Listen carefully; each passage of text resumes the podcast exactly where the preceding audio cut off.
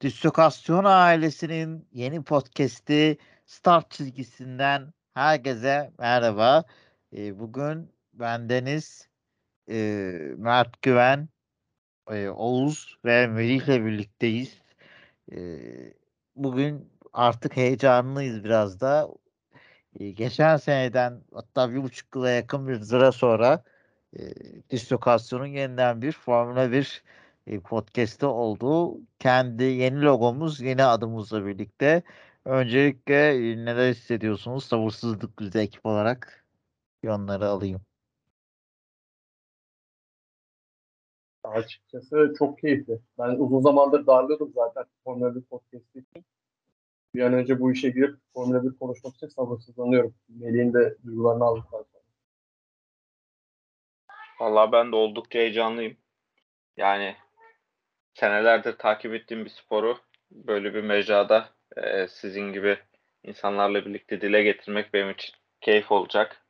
Yani Formula 1 eskiden beri ülkemizde çok seyredilen, çok tutulan bir spor olmamakla beraber son e, birkaç yıldır bir yükselişe geçmişti. Biz de bunun bir parçası olabiliriz diye düşünüyorum bu programla birlikte. İnşallah e, güzel programlar çekeceğiz. Kesinlikle sana katılıyorum. Bence bu apayrı bir bölüm konusu. Ee, bunu da unutmayalım. Niye hiçbir şey e, o kadar yaygın değil mi? Aslında yatkınlığımız da var mı yok mu? Güzel sohbet konusu çıkar o da ileriki haftalarda. Kesinlikle. Yani bir de özellikle son yıllarda bizim de e, oldukça fazla sayıda motor sporlarında yarışan sporcumuz var. Türk sporcumuz. Yani onlarla birlikte spor iyice Türkiye'de gündeme gelmeye başladı. Bence bu da oldukça kıymetli bir şey. Biz de inşallah daha kıymetli hale getirebilmeyi başarabiliriz. E, gündem yoğun o zaman yavaştan başlayalım. E, 2022 kurallarıyla e, başlıyoruz. E, beklentileri karşılayabildi mi kurallar? Ne diyorsunuz?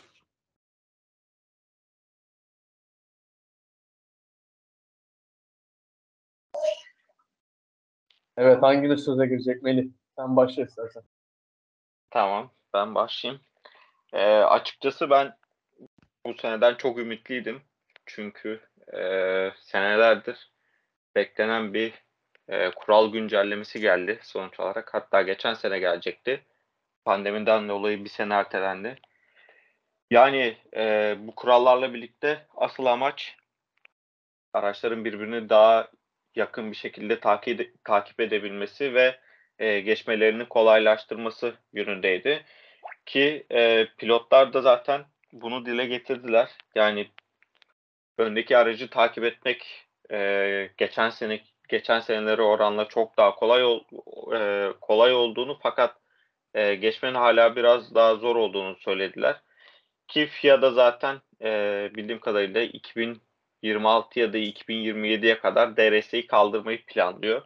Bu yeni kurallar da onun e, öncüsü şeklinde aslında. Yani hayatımıza DRS sonradan girdi Formula 1'de. Ki aslında yani baktığımızda işin biraz e, zevkli tarafını törpülüyor benim açımdan. Şöyle ki e, önceden virajlarda, şikanlarda falan e, tur e, öndeki aracın geç, geçilmesini daha sık görüyorduk. Ama artık pilotlar e, tamamen DRS'ye yönelik bir şekilde düzlüklerde birbirlerine geçmeyi e, planlıyorlar. Onun yönünde çalışıyorlar.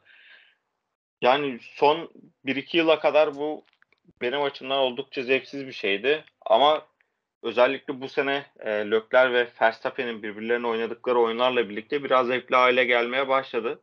Ama yine de e, araçlar birbirlerini DRS'siz geçebilecek kadar hızlanırsa bu kurallar benim için zirveye çıkmış olacak.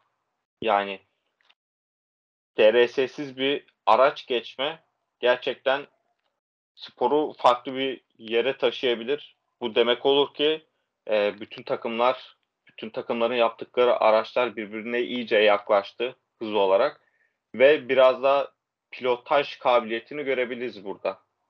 Yani şimdilik benim söyleyeceklerim bu kadar. Oğuz sen ne diyorsun? Açıkçası kural değişikliklerinde şey Liberty Medya'nın beklediği tabii Liberty Media Formula 1'in daha fazla tarafından takip edilmesini ve izlenmesini istiyor. Bu işin maddi tarafına baktıkları için de amaçları gridi yakınlaştırarak yeni bir rekabet ortamında çok daha fazla iz, izler kitle çekmekti. Tabii şimdi beklentilerimizi kısa vadede ilk dört yarışta karşıladı yeni kurallar ama şimdi daha araçların yani felsefe olarak, işleyiş olarak tamamen değiştiğini düşünürsek biraz daha süre vermemiz gerekecek. İşte temelde ne oldu? Grid yaklaştı. Mesela Mercedes gibi 8 yılı domine eden bir marka geri planda kaldı. Ferrari, özlenen Ferrari etkisi geri döndü Formula 1'e. Bak birçok etkilen çok şeyle, değişkenle birlikte yeni kuralların işe yaradığını söyleyebiliriz. Sadece burada beklememiz gereken şey şu anda çok farklı bir prensipte çalıştığı için araçlar biraz daha dayanıklılık sorunları bittikten sonra grid ne, ne duruma gelecek? Yani yine Mercedes gibi bir takım süpürebilecek mi yoksa daha birbirine yakın grid izlemeye devam edeceğiz? Yani kısa vadede ilk dört yarış için ben gayet memnunum yeni kurallardan. Umarım uzun vadede de böyle birbirlerini yakından takip edebilen araçları izlemeye devam ederiz. Yani o takip açısından en büyük vaatleri araçların birbirlerini çok yakından takip edebileceği ve bu izley izleyiş zevkini artıracağı yönündeydi. O açıdan bence çok iyi bir deneyim oldu ilk dört yarış için. Yani çok yakından takip, cesur ataklar. Dediği gibi DRS'nin de 2026'ya doğru yavaş yavaş gideceğini öngörüyorlar. Ben olur mu olmaz mı bilmiyorum açıkçası. DRS konusunda hala muhafazakarım. Formula 1'de vazgeçebilir mi DRS'den bilmiyorum ama yani 2023 kuralları için ben de çok olumlu bakıyorum ki yani üst üstteki iki takım çok da hızlı başlamasına rağmen özellikle orta grup birbirine gayet yakın. Abi peki bu e, yani purposing e, nedir? Araçları neden bu kadar etkiliyor? Senle başlayalım hazır sendeyken. Abi yani yunuslama deniyor, dalgalanma deniyor. Tam da Türkçe'ye de çevrilmedi. Çok değişik bir tabir. Abi şöyle bir şey 1980'lerde en son yer etkili araç, yer etkisiyle o prensiple ilerleyen araçlar vardı. O prensiple tasarlanan araçlar vardı. Neredeyse 40 sene sonra geri döndü. Şöyle hani nasıl basitçe tabir edeyim? Yani tamamen aracın arkasıyla ilgili bir durum. Yani araç hızlandıkça arkası bildiğin şey aslında yunuslama değil de zıplama yani bildiğin araçlar zıplıyor. Aracın arkasındaki zıplamadan dolayı araçları çok fazla yere basamıyorlar. Formula 1 araçları özellikle virajda en yüksek verimi almak için aracı yere en, en yakın olacak şekilde, mümkün olan en yakın şekilde tasarlamaya çalışırsınız. Bu yunuslama, zıplama, porpoising ne derseniz deyin bu menette onu engelliyor. Mercedes'in de mesela yaşadığı en büyük sorunlardan biri şu an porpoising sıkıntısı. Onu bir türlü çözemiyorlar. Bunu çözmeniz için ya aracı dediğim gibi tavanını yere yüksek tutmanız lazım. O zaman da özellikle virajda çok büyük hız kaybediyorsunuz. Ya da elektronik süspansiyon gibi çözümler de var. O da Formula 1'in yasakladığı bir sistem. Açıkçası hani ilk dört yarışta gördüğümüz çok önemli doneler var. Porpoising'den çok büyük sıkıntı yaşayan Mercedes var. Porpoising sıkıntısına rağmen hız kaybetmeyen Ferrari var. Ve birazdan bahsederiz. Red Bull'un bambaşka bir aracı var. Yani kısaca tabir etmek gerekirse böyle diyebilirim porpoising için. Ya Oğuz güzel anlattı. Ben de birkaç şey ekleyeyim. Ee, bu downforce yere basma gücünden dolayı e, tabanları elden geldiğince e, alçak tutmaya, yola yakın tutmaya çalışıyorlar. E, hızlanınca da tabii e, aracın altından bir hava akımı geçtiği için e, oradaki hızlanma ile birlikte de bir hafif dalgalanma yapıyor. Yere çarptıkça da devamlı yani ilk bir zıpladıktan sonra aslında bu devamlı şekilde oluyor. E, bundan dolayı da önemli hızlar kaybediliyor aslında. Mercedes'in e, bir saniye civarında bir hız kaybettiği söyleniyor. Ya Ferrari için uzun dediği gibi e, hız kaybetmiyor deniliyor ama ben pek e, doğru da bulmuyorum açıkçası. Yani mutlaka hız kaybediyordur.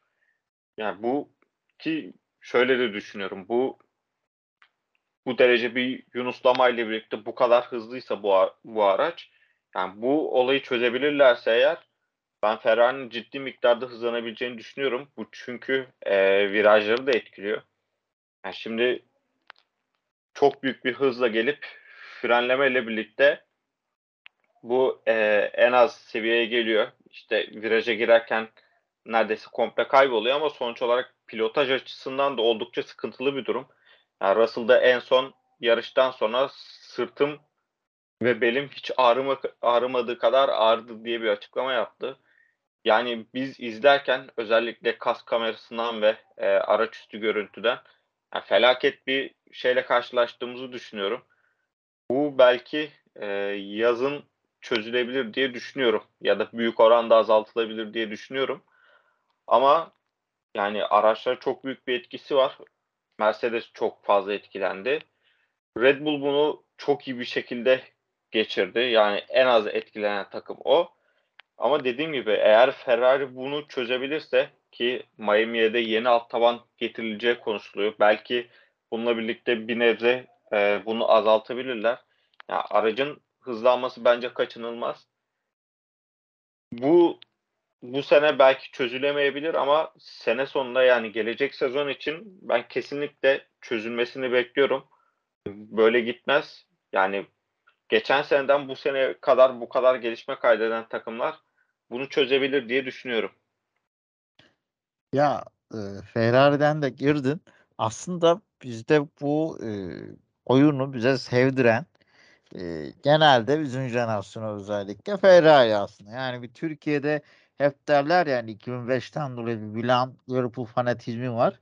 Aynı şekilde de e, Ferrari fanatizmi de var yani. Bu bir gerçek. Yaslınamaz bir gerçek. E, Schumacher'in de etkisiyle özellikle kazadan sonra da ekstra da e, Ferrari artışı gözlendi. Ve bu Türkiye'de yayınlanması da itibaren bir Ferrari sevgisi var yani Arap araçların da etkisiyle işte çocukken biriktirdiğimiz e, ne derler e, oyuncaklarla birlikte e, koleksiyonluk heh, o parçalarla birlikte o sevgi katlanarak büyüdü. büyüdü. Yani hatta çocukken aklımıza işte F1 dendiğinde benim aklıma ilk Ferrari gelirdi. En azından kendi adıma söyleyeyim. Yarışında buraya gelmesiyle iyice Ferrari fanı olduk. Bayağı da öz bekliyorduk. Özlemiştik de şampiyonluğu. İşte eski videolara bakıyorduk. Eski anları görüyorduk. Ee, sonra işte önce kart 3 sene oldu herhalde Leclerc'le anlaşılalı.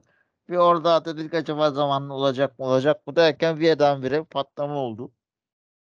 E, dediler işte bu sezonu hazırlanıyoruz hazırlanıyoruz. Hatta e, İstanbul'da geçen sene Leclerc yarışırken e, birinciyken e, sor ne yapayım diye sorduğunda hatırlarsanız e, oradan o, e, birinciliği koru yeter demişlerdi. Oralardan buraya geldi. Birdenbire şampiyonun en güçlü adaylarından biri oldu Ferrari. E, Leclerc ve Sainz önderliğinde ki daha çok Leclerc önderliğinde.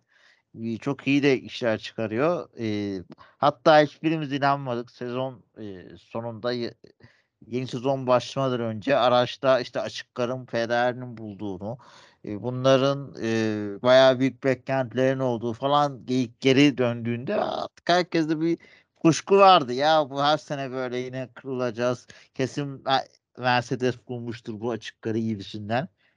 Ama önce araç tasarımı eskiye dön eski e, araçlara anons atan ve şık tasarımla birlikte yine bir kalpleri fethediş. E, ant, antrenmanlarla birlikte yine bir zirveye e, bir umut veriş.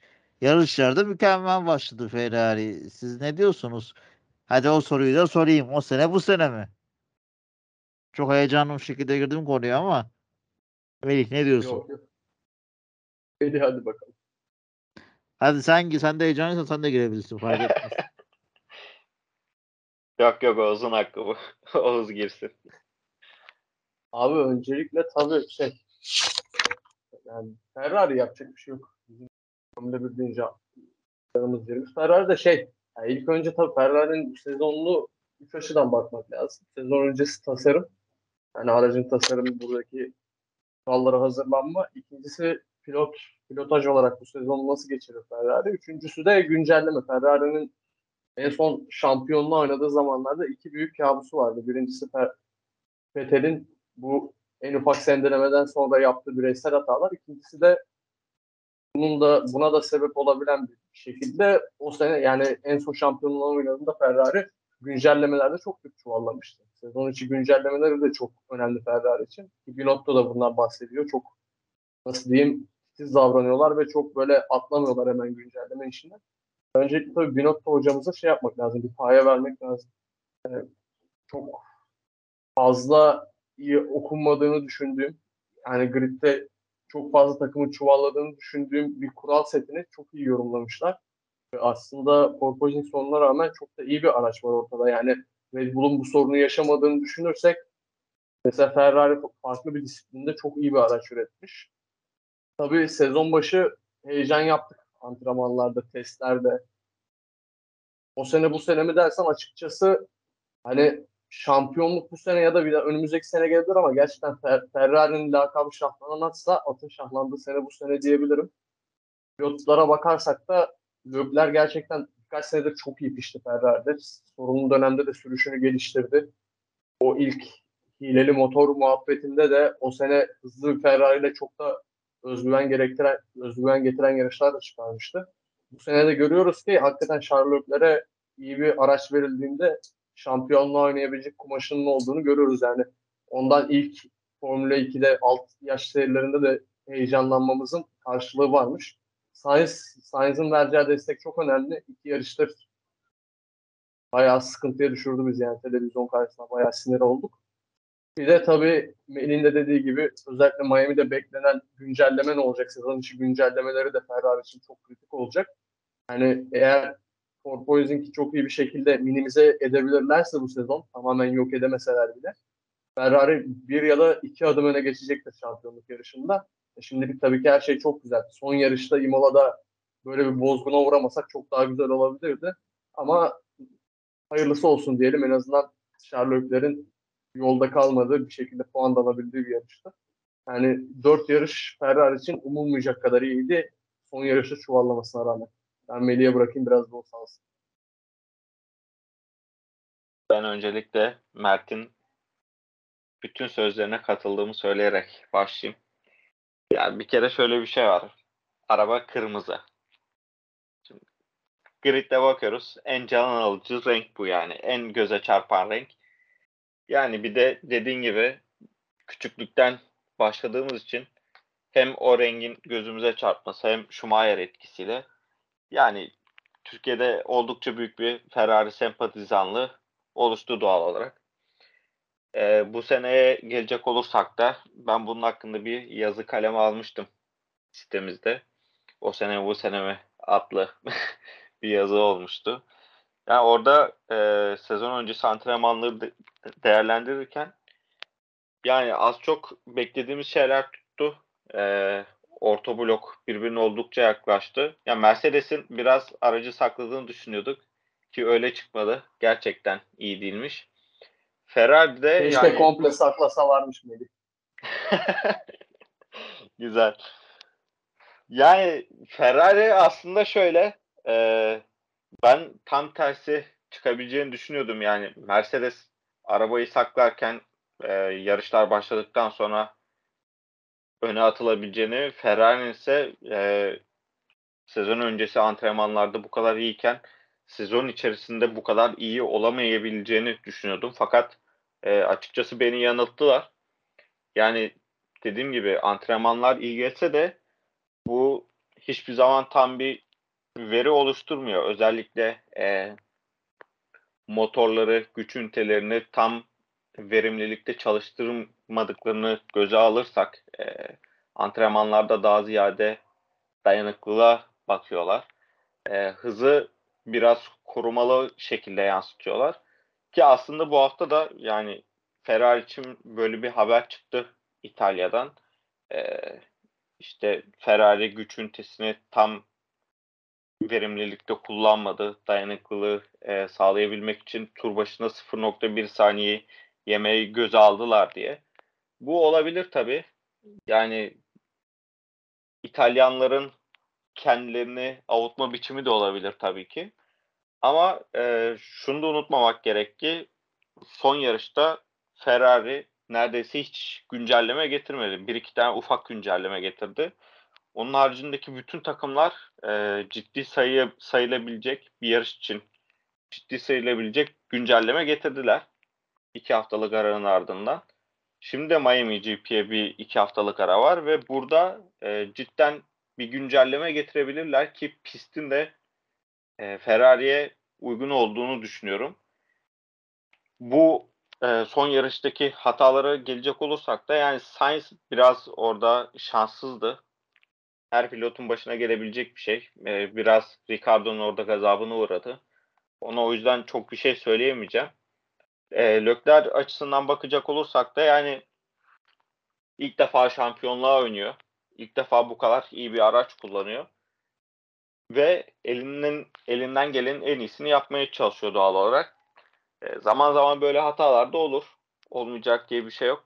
Ki böyle şeylerin erkenden olması bir pilot için çok daha iyi bence. Çünkü bundan e, özellikle yani spin attıktan itibaren devamlı olarak bu konu üzerine gidildi. Sürekli konuşuldu ve buradan bir ders çıkarmıştır. Kendi de açıklama yaptı zaten e, bu yönde. Yani bunlar olabilecek şeyler. Ne Ferrari e, şey yapsın, başını öne eğsin, işte kötü kötü şeylere rastsın. Ne de Red Bull e, çok iyi bir hafta sonu geçirdiği için ipleri sağsın. Bunlar olmayacak şeyler. Yani sezon sonuna kadar iki başlı bir yarış, iki başlı bir şampiyonluk mücadelesi göreceğimizi düşünüyorum. Biraz yanlı bir yorum yapacağım ama inşallah yani kırmızıların şampiyonluğuyla sonuçlanır diyeyim. Abi bir şey söyleyeceğim bu arada. Çok güzel. Melih'in bütün yorumlarına katılıyorum. Bence Ferrari şu an Binotto'yu en çok endişe eden şey Sainz'in şeyi, psikolojik düşüşü. Sürekli Red Bull iki araçla Leclerc'e saldırırsa orada ciddi sıkıntı yaşayacaktır ve Sainz'in ciddi, ciddi olarak özgüveninin düştüğünü ben hissediyorum. İki yarış üst üste çok ciddi sıkıntı yaşadı. Böyle devam etmeye kalkarsa Ferrari açısından en büyük tehdit bence yani güncellemelerden de öte Sainz'ın Leclerc'i sürekli tek başına bırakması olacaktır. Bir an önce Bence toparlanması. geçen sene Perez'den çok katkı aldığı için de biraz şampiyon oldu Verstappen. Ya kesinlikle doğru. Bir de şöyle bir şey de var. Yani iki hafta üst üste DNF bir de bu hafta içinde de e, Pirelli'nin 2023 lastiklerini denerken yine yolda kalmış Sainz. Yani herhalde bir pilotun başına gelebilecek en kötü 3 haftayı geçirdi. en Ama kötüsünü şöyle- biliyoruz kardeşim. En kötüsünün baş harfiyle. Ya ama şöyle bir şey de var. Dediğim gibi daha sezonun çok başı ve e, Sainz sezon başından beri araçta çok rahat edemediğini söylüyor. Ki e, yani birkaç hafta içerisinde ben bu rahatlığı yakalayabileceğini düşünüyorum. Bir de özellikle ilk DNF'den sonra direkt iki yıl sözleşme uzatmaları aslında Ferrari'nin ona ne kadar güven verdiğini de gösteriyor. Ki geçen sezon Leclerc'in önünde son yarışta birlikte aldığı puanla birlikte önünde bitirmesiyle birlikte aslında beklentileri de oldukça kendi lehine çevirmişti. Yani oradan kazandığı bir özgüven var. Ben çok bir şey değiştireceğini düşünmüyorum. Yani birkaç istikrarlı yarışın ardından hele bir iki yarışta da Lökler'i geçebilirse yani tekrar özgüvenini kazanıp tekrar e, Ferrari'yi Red Bull'la yarışır seviyeye getirebileceğini düşünüyorum. Allah bizim de en büyük dileğimiz bu yani. Biz aslında böyle tam bir Ferrari Club gibi olduk ama e, ne yapalım yani bu Türkiye'de başka çil olması zaten biraz zor. Ya E, bu program için olur. Bu özellikle ilk program Oğuz'un da dediği gibi yani çok da fazla bir mecrada olmayan bir spor için senin de belirttiğin gibi e, önemli bir bekleyişin ardından gelen bir program oldu. Burada da biraz duygu yoğunluğu var abi, tabii ki. Mercedes'i varsa o da gelsin ya. Bekleriz yani. Red Bull'lu Mercedes'li onları da bekleriz yani. Var da biz mi almadık? Abi, abi Williams'lı bile gelsin. İki Latifi muhabbeti çeviririz. Ne olacak ya? Tabii ya. Aa. Ee, peki hadi Ferrari'nin de hadi malum en büyük şu an zirvedeki yer- rakibi Red Bull. Ee, biraz da ona geçelim. Geçen sene ben e, Hamilton antipatinden dolayı e, Verstappen'ciydim. Red Bull'cuydum. Ee, orada da e, iyi çok iyi bir sezon geçirdiler. Perez de bence başarılı bir sezon geçirdi. Red Bull takım olarak iyi işler çıkardı. E, şampiyonluğu aldı. E, bu sene bakıyorsun hala yine şampiyonluğu oynuyor. Yine e, gelişmelere adapte olabilmişler. İyi de bir araçları var. Sürücüler de hala formunun zirvesinde ki geçen sene e, ben şampiyon bir kere olunur gibi açıklaması vardı Verstappen'in. Hani ikinci sezon o kadar abartım bir de aynı yedi de aynı gibi bir açıklaması vardı yanlış hatırlamıyorsam. Ama tam olarak öyle bir Max görmüyoruz. Bu sene de aynı e, çıkışında sürdürüyor. E, yani bu istikrar nasıl sağladı e, Red Bull? Böyle bir aracı nasıl yaptı?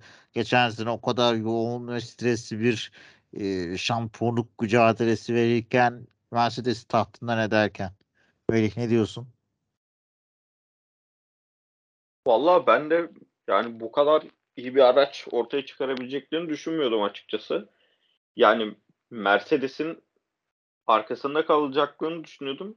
Ferrari'nin bu kadar iyi de olmayacağını düşünerek yani Red Bull'u geçen seneki gibi e, toplamda ikinci olabilecek bir araç olarak düşünüyordum.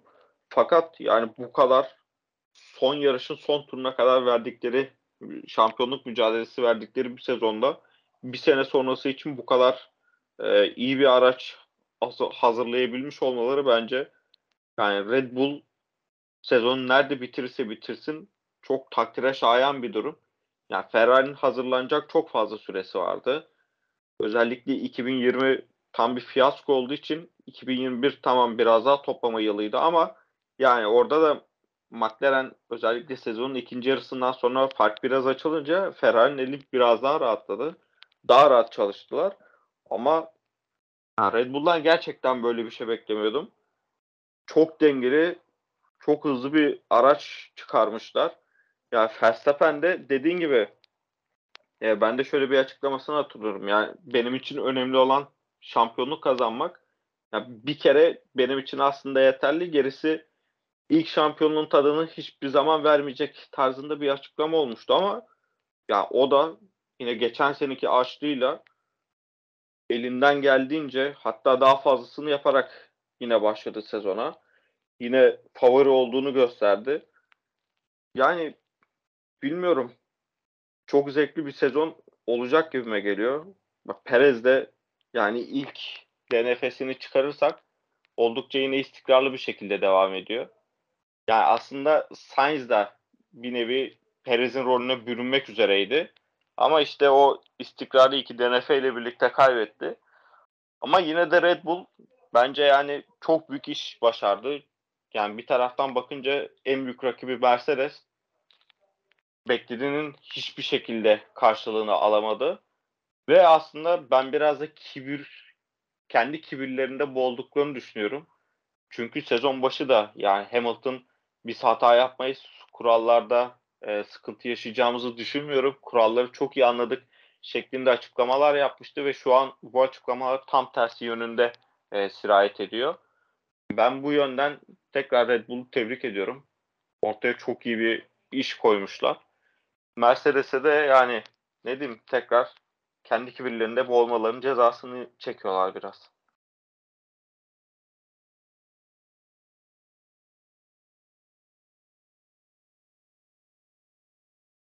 ben sözü o zaman. O açıkçası Melih çok güzel anlattı. Abi Red Bull'un bütün bu şey bu sezonun sırrı şey Adrian Newey denen şey vicdansız adam. Yani Formula 1'de şasi araç tasarımını o adamdan daha iyi yapan kimse yok bence. Gayet de bu tezimde şey inatçıyım. Yani e, şeyden girişte Porpoising'den bahsederken en son 80'li yıllarda o zamanlarda tasarlanan araçlarda bu felsefe var demiştik. En son yer etkisiyle tasarlanan otomobillerin üretildiği zaman Adrian Newey şeymiş, yardımcı mühendismiş. Onu okuduğumda çok şaşırmıştım. Neredeyse 40 sene öncesinde. E, yanlış hatırlamıyorsam F1'deki ilk sezonu. E, bu yere basma kuvvetinin e, son senesiyle birlikte Newey'nin de ilk sezonuymuş diye e, görmüştüm sanırım. Ben de, ben de öyle okumuştum. hani Red Bull'un bu sorundan bu kadar iyi kaçabilmesinin, buna bu kadar iyi hazırlanabilmesinin yegane sebebi olarak, başlıca sebebi olarak Adrian Newey'nin bu bir sene de olsa oradaki tecrübelerinden yola çıkarak araç tasarlaması söyleniyor. Bu ne kadar doğrudur bilemem ama yani Adrian Newey'nin bu gridde araç tasarım işini yani araç tasarlama, şasi tasarlama denen naneyi en iyi yapan insan olduğunu açıkçası söylemek lazım. Ve çok da açıkçası takdiri hak eden bir araç tasarlamış. Yani neredeyse o kadar minimal yaşıyorlar ki bu sorunu. Yani yaşamıyorlar desek yeridir. Melih'in dediği gibi geçen sene son tura kadar şampiyonluk için savaşıp ve aslında hiç de sezon başı testler, testleri değil de ilk yarışa gelene kadar hiç böyle bir hayale kapılmayıp o hayalin peşinde bütün sezon gidip son turda şampiyonluğu yakalamak için her şeylerini verip bir de bu seneye de bu kadar iyi başlamaları ayrıca takdir hak ediyor. Yani Red Bull'un ne kadar iyi yönetilen bir takım olduğunu biliyoruz. Geride olduğu senelerde de yaptıkları geride olsalar da onları hep öne çıkarıyordu. Hep risk almayı seven bir takımdı. Tasarımda da açıkçası çok iyi iş çıkardılar. Ufak tefek dayanıklık sorunları yaşıyorlar. Bunları daha ne kadar yaşayacaklar bilmiyorum. Zaten sezonlarını da şekillendiren o olacak. Çok fazla yolda kaldıkları için Lökler arayı açmıştı. Bu hafta geçtiğimiz hafta biraz fark kapatabildiler. Yani şu anda Formula Grid'in içinde açıkçası en sorunsuz araç olarak onlar gözüküyor. Burada Ferrari'nin geliştikten sonra hangi noktaya gideceğini bilmediğimiz için onu daha sonra konuşuruz. Ama şu anda açıkçası beni en çok şaşırt şaşırtan takımlar geçen seneki o yoğunluktan sonra böyle bir araç yapmaları bakımından ve burada da dediğim gibi Adrian Newey'e özel bir paye vermemiz gerektiğini düşünüyorum. Ya pilotları söylemiyorum zaten. Verstappen geçen sene şampiyonluğu da aldıktan sonra bence şu an gridde alabileceğiniz yani imkanınız olduğunda almak isteyeceğiniz ilk pilot. Yani böyle bir pilot ve Perez gibi geçen sene üzerine misyon ekledikten sonra onu rahatlıkla destek pilot olarak koyabileceğiniz bir isim varken Red Bull'un kafası pilotu anlamında da çok rahat. Bakalım Ferrari'nin gelişimi onların sezonunu etkileyecek açıkçası. Biraz da Ferrari'nin nereye gidebileceği onların şampiyonluk yarışında nerede olacağını etkileyecektir bence kendi adıma hani son yıllardaki başarısından dolayı bir Mercedes'e antipatim vardı. Yani bu kadar uzun süren e, başarılar bana biraz antipati doğuruyor. İşte bakıyorsun Almanya'da Bayern Münih. E, zaten İtalya'da Milancı olduğum için Juventus'u çok sevmezdim ama bu 10 yıllık seriyle 9 yıllık seriyle birlikte ona da bir antipatim vardı.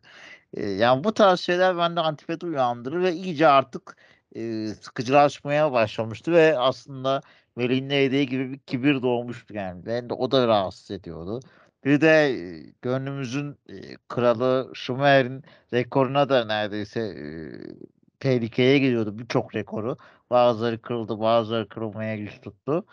E, onun için de ben geçen sene dediğim gibi Verstappen'ciydim ve yani Hamilton evet sosyal anlamda e, yaptığı işte gönüllü e, sosyal sorumluluk olsun veya verdiği e, yarış dışı demeçlerde, yarış dışı konularda evet hani sempati duyulabilecek bir ama yarışta o da hem kibirli hem de biraz da çirkef taraflarını da gördük geçen sene çok çok. Ve hani bu şampiyon olamadığında da hatta emekli olup olmayacağı nasıl karşılayacak ki törne de gelmediler. E, konuşuluyordu. E, yani o uzun bir süre sanki o şampiyonluğu kaybetmenin e, sinirini ve hırsını atlatamamış gibilerdi. Benim kendi yorum en azından. Bu biraz sezona da belki yani hazırlanmış süreçlerine de yansıdı belki. Ee, bir yerlerde iyi motive olamadılar ya da sürekli orada takılı kaldılar. Geleceği iyi planlayamadılar. E, ama Mercedes'te bir sürü sorunlar var ve bu sene bu iyice ortaya çıkıyor. Yani bence bu sadece Mercedes aracına da kaynaklı bir sorun değil. Bu arada size öyle pas atacağım. Yani çünkü bakıyorsun Russell yapıyor yani öbürü yaparken e, sen de yapamıyorsun ve hani bayağı da geriye düştün artık Hamilton olarak. Evet araç da çok iyi olmayabilir ama hani bu son nereye doğru gidiyor Mercedes'te hani bu ne kadar toparlayabilecek yani tabii şampiyonluk zaten çok zor durumda da en azından kendi o girdaptan çıkabilecek yani kısa vadede ne düşünüyorsun Oğuz? Valla abi şey spor, yani izlediğimiz her sporu hikayeleri için izleriz aslında ve en azından ben öyle izliyorum. Atıyorum sen Beşiktaşlısın Sergen Yalçın'la yaşadığınız şampiyonluğun hikayesi sadece senin için değil, sporu seven insanlar için. Sporu seven insanlar Atma için şu farklı. zehirli oku. Atma. Başkadır. Neyse bak sokmayacağım oraya dur şimdi. Ya da Liverpool'un Klopp'la şampiyonluğu ya da Golden State hanedanını deviren Kawhi'lı Toronto'nun şampiyonluğu. Hep hikaye ararız sporda aslında. Yani Formula 1'de de çok tek düzelik vardı açıkçası. Hem artık o gelen kural setleri eskidi. Hem Mercedes'in hak ederek müke- mükemmel bir hanedanlığı vardı. Sonunda yıkılsa da aslında yeni kurallara geçerken Mercedes'in hanedanlığının yıkıldığını görmek de ayrı bir hikaye.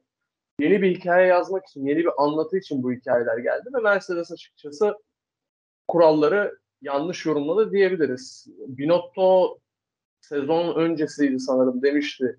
Bazı takımlar porpoising hatta testlerde bu porpoising sorunları çıktığında söylediğini hatırlıyorum. Yanlışsa Melih beni düzeltir. Bazı takımlar porpoising'in önemini kaçırdılar. Buna dikkat etmediler. Bu çok büyük bir sıkıntı. Bunu hemen de çözebilirsiniz, çözemeyebilirsiniz de demişti. Yani Mercedes'te James James Ellison'la Andrew Scholl'un aynen. İkisi yani iki aracı tasarlamaktan sorumlu bu ikili çok büyük çuvalladı. Ben açıkçası hani geçen sene dedin ya evet hepimiz yeni bir hikaye yazılması için Verstappen'i destekledik. Verstappen Hamilton'ı geçtiğinde heyecanlandık. Ama ben açıkçası Mercedes sürücülerine üzülüyorum izlerken. Yani hiç sürülebilecek gibi bir araç gibi gözükmüyor. Bir Aston Martin olmasa da gerçekten çok sorunlu bir araç vermişler sürücülerine.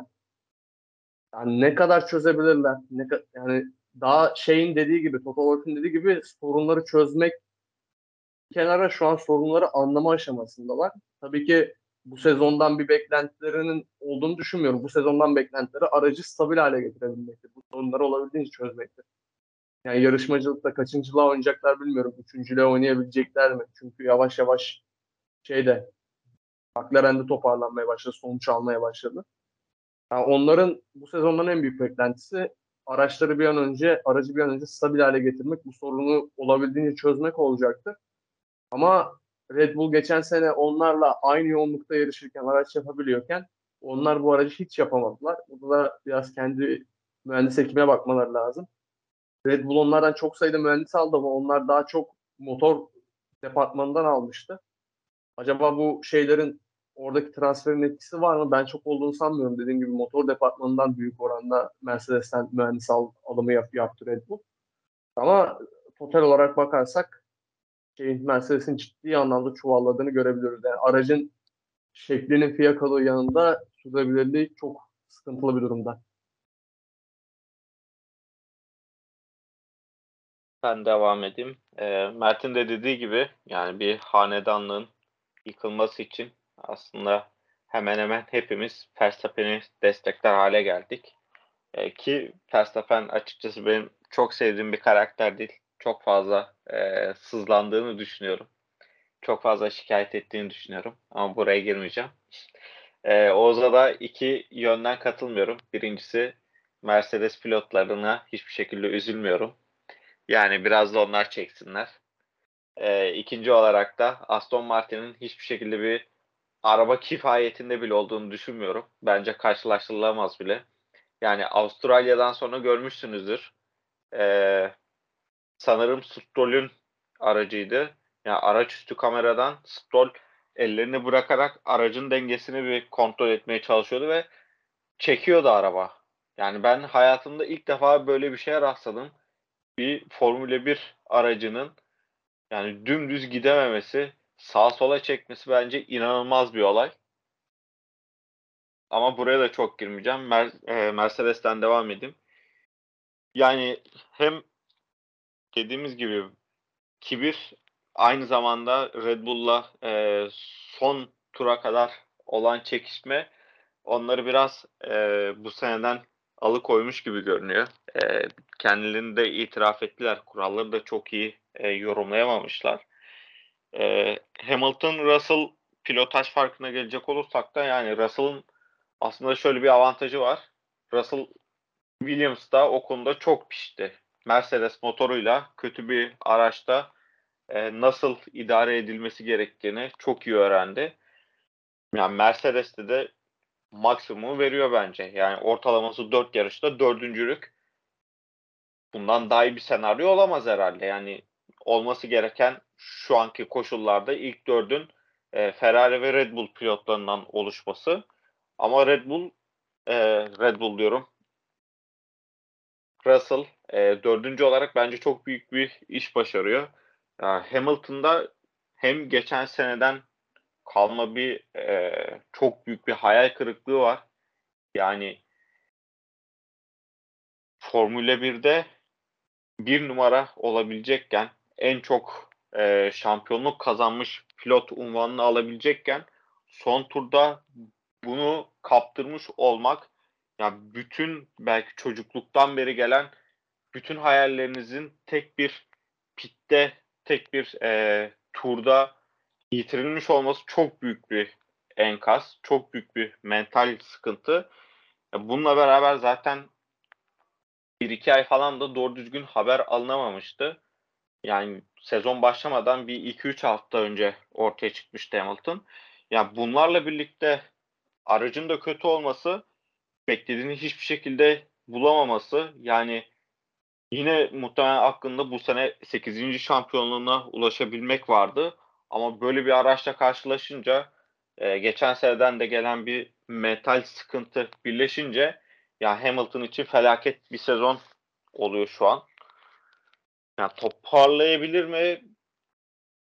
Valla olabilir ama çok da olası görmüyorum. Yani bu yarışta da gördük. Kaç tur boyunca Gazi'nin arkasında kaldı. Hiçbir şekilde geçemedi. Yani tamam e, Imola çok kolay bir pist değil geçiş açısından. Tamburelli harici çok böyle rahat bir şekilde geçiş yapabileceğiniz bir yer de yok. Gazi de DRS'ye açmıştı ama yine de ne bileyim yani Gazi'nin önüne geçip Gazi'nin tekrar pozisyonu kazandığı böyle çekişmeli bir ortam da görmedik. Hep e, işte yanına kadar gelip Gazi'nin önünde kaldığı e, oldukça fazla tur oldu. Yani hem mental sıkıntı hem aracın bu kadar kötü olması Hamilton'ın senelerdir böyle bir araçta hiç yakına uzaktan yakından alakasının olmaması bence onun sezonunu felakete doğru götürüyor şu an için. Toparlayabilir mi? Yani toparlayabilir. Sonuçta 7 kere şampiyon olmuş bir pilottan bahsediyoruz. Yani saf pilotajlı bence tartışılabilir fakat yani bütün olarak baktığınızda bütün bir paket olarak Hamilton çok kaliteli bir pilot. Bir kere çok istikrarlı bir şekilde en üst seviyede kal kalabilmeyi başarmak çok büyük bir olay. Yani bunları başarmış bir adam geri dönüşünü yapabilir. Ama yani bu araçla birlikte çok kolay olmayacağını düşünüyorum. Vallahi neler getirecek biz de merakla bekliyoruz. Özellikle e, Miami yarışıyla e, beraber e, iyice iş e, güzel bir noktaya doğru gitti. E, yoğun bir yarış temposundayız. E, bizim de gündemlerimiz de yoğun aslında. Birkaç gündemimiz daha vardı ama onun için ikinci bölüm çekeceğiz. Süreyi aşmış gibi duruyoruz Miami yarışından önce. E, bugün 1 Mayıs bu arada e, hem dislokasyon emekçilerin hem de bütün e, işçi kardeşlerimizin de bayramı kutlu olsun. E, Dünya Emek ve Dayanışma Günümüz de kutlu olsun. E, yarın da e, bayram. E, onu da şimdiden iyi bayramlar dileyelim herkese. Keyifli de bir yayın oldu. E, bayram tadında bir armağan olsun program size. İkinci programda zaten e, dediğimiz gibi bu hafta içerisinde belki bayramda, belki bayramdan da sonra, belki yarın, belki yarından da yakın çekeceğiz. E, keyifli bir yayın oldu. Son diyecekleriniz varsa onları da alayım. Sonra dilerseniz yavaştan kapayalım süreyi de çünkü doldurduk. Abi dediğin gibi tüm dünya emekçilerinin 1 Mayıs'ını kutluyorum ben de. Hem Ramazan bayramını da dünya kutlamak lazım.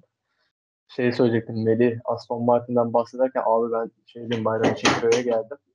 Ben dedemin traktörü kullandım. Yani de- şey Aston Martin'den çok daha sağlıklı bir sürüş oldu ya. Bu kadar mı kötü yaparsın ya. Porpoising'i daha az yaşıyorum traktörü. Çok iyi. Bir de şey abi no Mikey no diye ben sözü Melih'e bırakıyorum. Melih son sözlerini söyledikten sonra ve yapacağım bela ederim. Ee, ben de 1 Mayıs'ı bütün herkesin, bütün işçilerin e, kutlayayım. Ramazan bayramını da kutlayayım. Yani inşallah e, şu an için güzel bir sezon oluyor. İnşallah bütün sene boyunca, bütün sezon boyunca böyle güzel çekişmeli bir sezon izleriz.